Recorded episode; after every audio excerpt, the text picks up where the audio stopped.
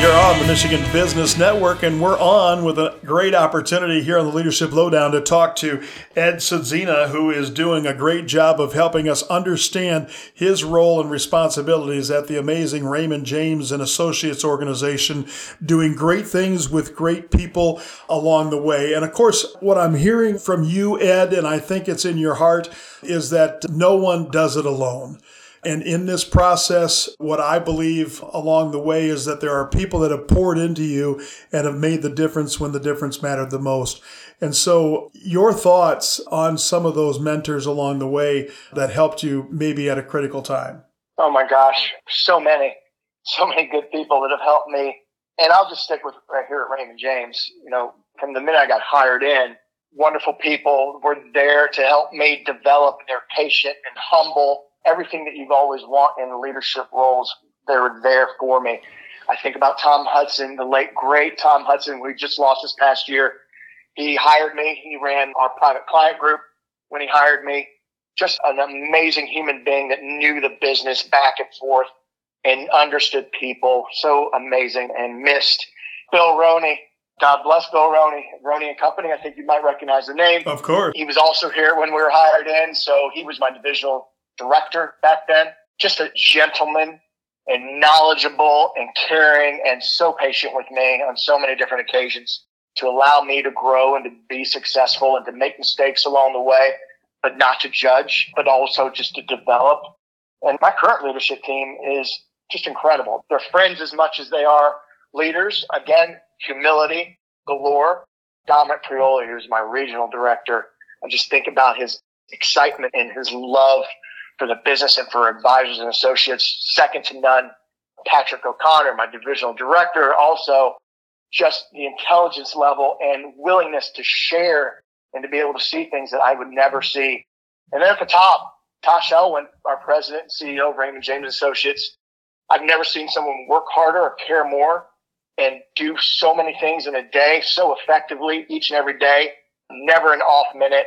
And you know what? Love of advisors and what they do and our associates and of course clients first and foremost. Those folks have really made it easy for me to be successful. You know, Ed, what I heard you say as a common thread is the people that you admire and the people that you're holding up as examples for all of us are people that, number one, love the organization and what they do.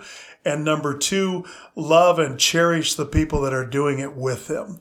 And I think those are great leadership components for people that are not looking at them, it's just a job. It's people that are truly making a difference and doing things along the way. And it's a powerful thing to be in an organization that has that deep well of compassion and caring. I think that's so cool. I want to spend a minute not to challenge what you said, but to understand where you're going so you mentioned one of your mentors was extremely patient and allows you the opportunity for you to fail and to do that. So we just got done talking about crucial conversations.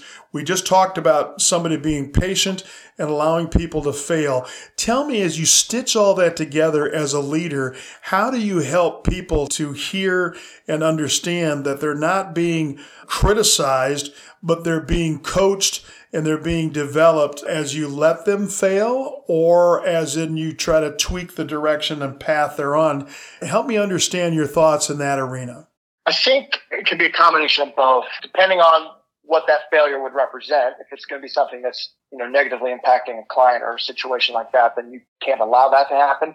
But if it's just an approach that might not be my approach, I would allow them to fail because I think there's a lot of value to that and learn a great deal from our failures. When I'm working with my folks, I just want to hear what they're thinking and what direction they would like to go. And if I've made a decision ahead of time, I'm willing and really open to hearing their thoughts on that decision because the first thing that I let everyone know is I need you all to, in the military to cover my six. Help me with my blind spots. Show me what I don't know so that I'm not being surprised by something. And that means asking opinions, listening to different approaches, and then being open to change your mind to make a decision that you might likewise not have made earlier. So mm-hmm. that's how we tend to operate. Yeah, that's really good stuff. Well, you know, the other thing I guess I just want your quick thoughts on is setting up guardrails because mistakes are one thing, but character it is entirely different. When a mistake is born from, I didn't realize that would be an outcome versus I have, it's the way I treated people or it's a deviate decision that was done that was inappropriate. There's got to be the old things. This is what I stand for. This is what I won't stand for. So you probably have to set up some guardrails and all that, right? Oh, you bet. And everyone knows where I stand on certain things. Well, a cadet will not lie, cheat, or steal, nor tolerate those who do. I learned that long, long time ago, and that was everything. That was our cadet honor code. That absolutely holds true today. Any of those situations where there's a breach in that regard, those are non-negotiable for me. So those guardrails hold true. If we do anything that would ever harm a client or a fellow associate, that's a tough one to overcome as well.